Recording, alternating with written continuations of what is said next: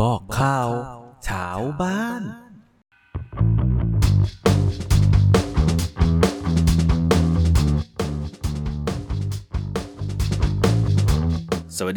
กท่านนะครับอยู่กับวีรชัยเช่นเคยนะครับทุกสัปดาห์เป็นประจำเราก็จะกลับมาพบกันกับพอดแคสต์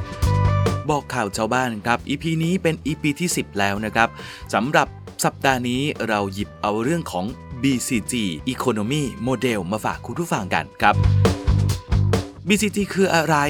คุณผู้ฟังครับ BCG Economy หรือเศรษฐกิจชีวภาพเศรษฐกิจหมุนเวียนและเศรษฐกิจสีเขียวหรือที่เขาเรียกกันว่า Bio Circular Green Economy ครับก็คือโมเดลเศรษฐกิจสู่การพัฒนาที่ยั่งยืนซึ่งเป็นแนวคิดการนำวิทยาศาสตร์เทคโนโลยีและนวัตกรรมไปยกระดับความสามารถในการแข่งขันอย่างยั่งยืนครับให้กับ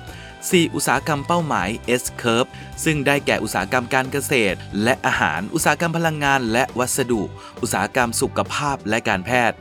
และอุตสาหกรรมการท่องเที่ยวและบริการโดยวิทยาศาสตร์ครับ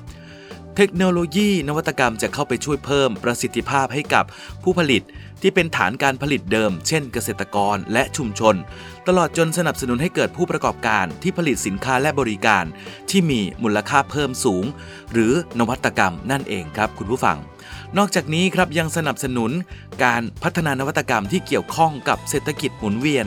คือสามารถออกแบบผลิตภัณฑ์และกระบวนการผลิตเพื่อให้เกิดของเสียน้อยที่สุดครับหรือ Eco Design and Zero Waste ส่งเสริมการใช้ซ้ำเป็นการ reuse refurbish sharing และให้ความสำคัญกับการจัดการของเสียจากการผลิตและบริโภคด้วยการนำวัตถุดิบครับที่ผ่านการผลิตและบริโภคแล้วเข้าสู่กระบวนการแปรสภาพเพื่อกลับมาใช้ใหม่หรือที่เรียกกันว่า recycle upcycle นั่นแหละครับซึ่งต่างจากระบบเศรษฐกิจแบบดั้งเดิมที่เน้นการใช้ทรัพยากรการผลิตและการสร้างของเสียนะฮะคำถามคือสำคัญอย่างไร BCG เป็นแนวทางการพัฒนาที่สอดรับกับเป้าหมายการพัฒนาที่ยั่งยืนของสหประชาชาติอย่างน้อย5เป้าหมายซึ่งก็ได้แก่การผลิตและบริโภคที่ยั่งยืนการรับมือกับการเปลี่ยนแปลงสภาพภูมิอากาศการอนุรักษ์ความหลากหลายความร่วมมือเพื่อการพัฒนาที่ยั่งยืนการลดความเหลื่อมล้ำอีกทั้งยังสอดรับกับปรัชญาของเศรษฐกิจพอเพียงซึ่งเป็นหลักสำคัญในการพัฒนาเศรษฐกิจและสังคมของประเทศไทยครับในรอบ10 ปีที่ผ่านมานะครับอัตราการขยายตัว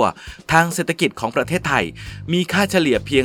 3% ต่อปีด้วยอัตราการเติบโตดังกล่าวไม่เพียงพอในการนำพาประเทศให้ก้าวข้ามกับดักประเทศรายได้ปานกลางและลดความเหลื่อมล้ำด้วยอัตราการเติบโตดังกล่าวนะครับประเทศไทยจึงจำเป็นต้องปรับเปลี่ยนรูปแบบการพัฒนาเศรษฐกิจและสังคมโดยอาศัยฐานความเข้มแข็งของประเทศอันประกอบด้วยความหลากหลายทางชีวภาพครับและความหลากหลายทางวัฒนธรรมส่งเสริมและพัฒนาให้ประเทศเป็นเจ้าของสินค้าและบริการที่มีมูลค่าสูงเพื่อยกระดับมูลค่าในห่วงโซ่ของการผลิตสินค้าและบริการรวมถึงการ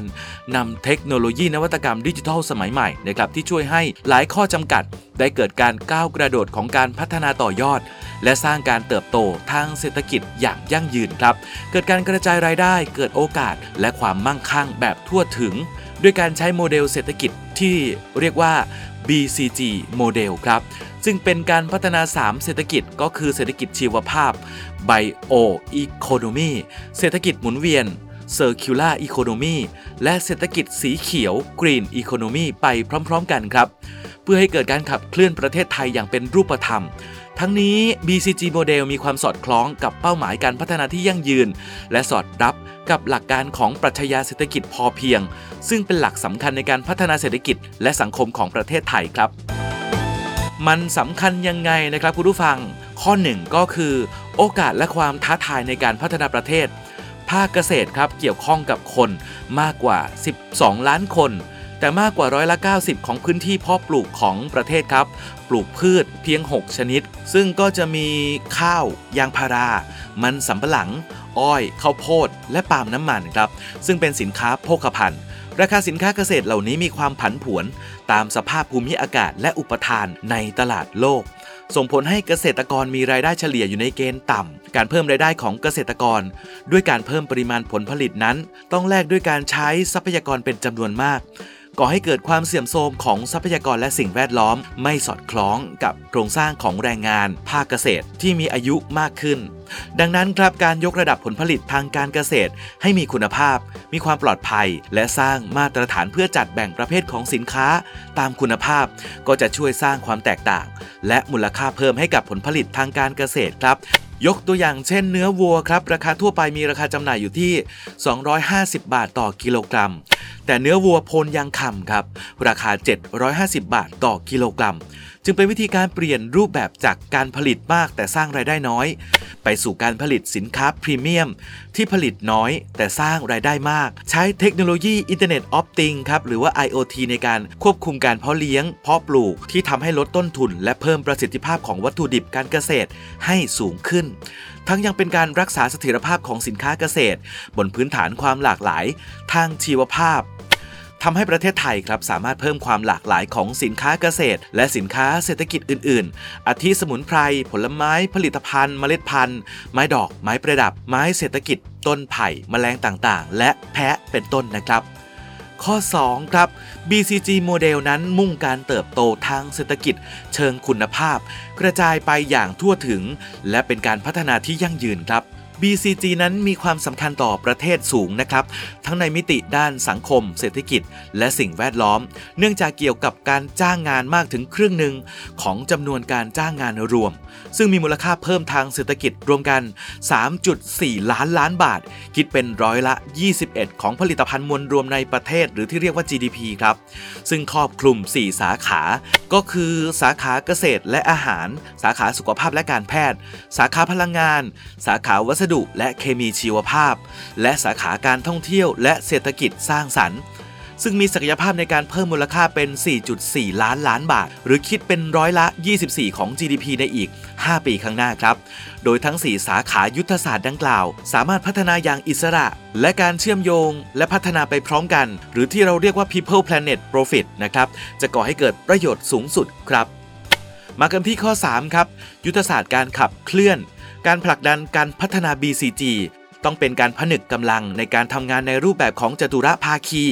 หรือ Quadruple Helix ซึ่งเป็นการทำงานร่วมกันระหว่างภาครัฐเอกชนชุมชนสังคมมหาวิทยาลัยสถาบันวิจัยและหน่วยงานต่างประเทศครับ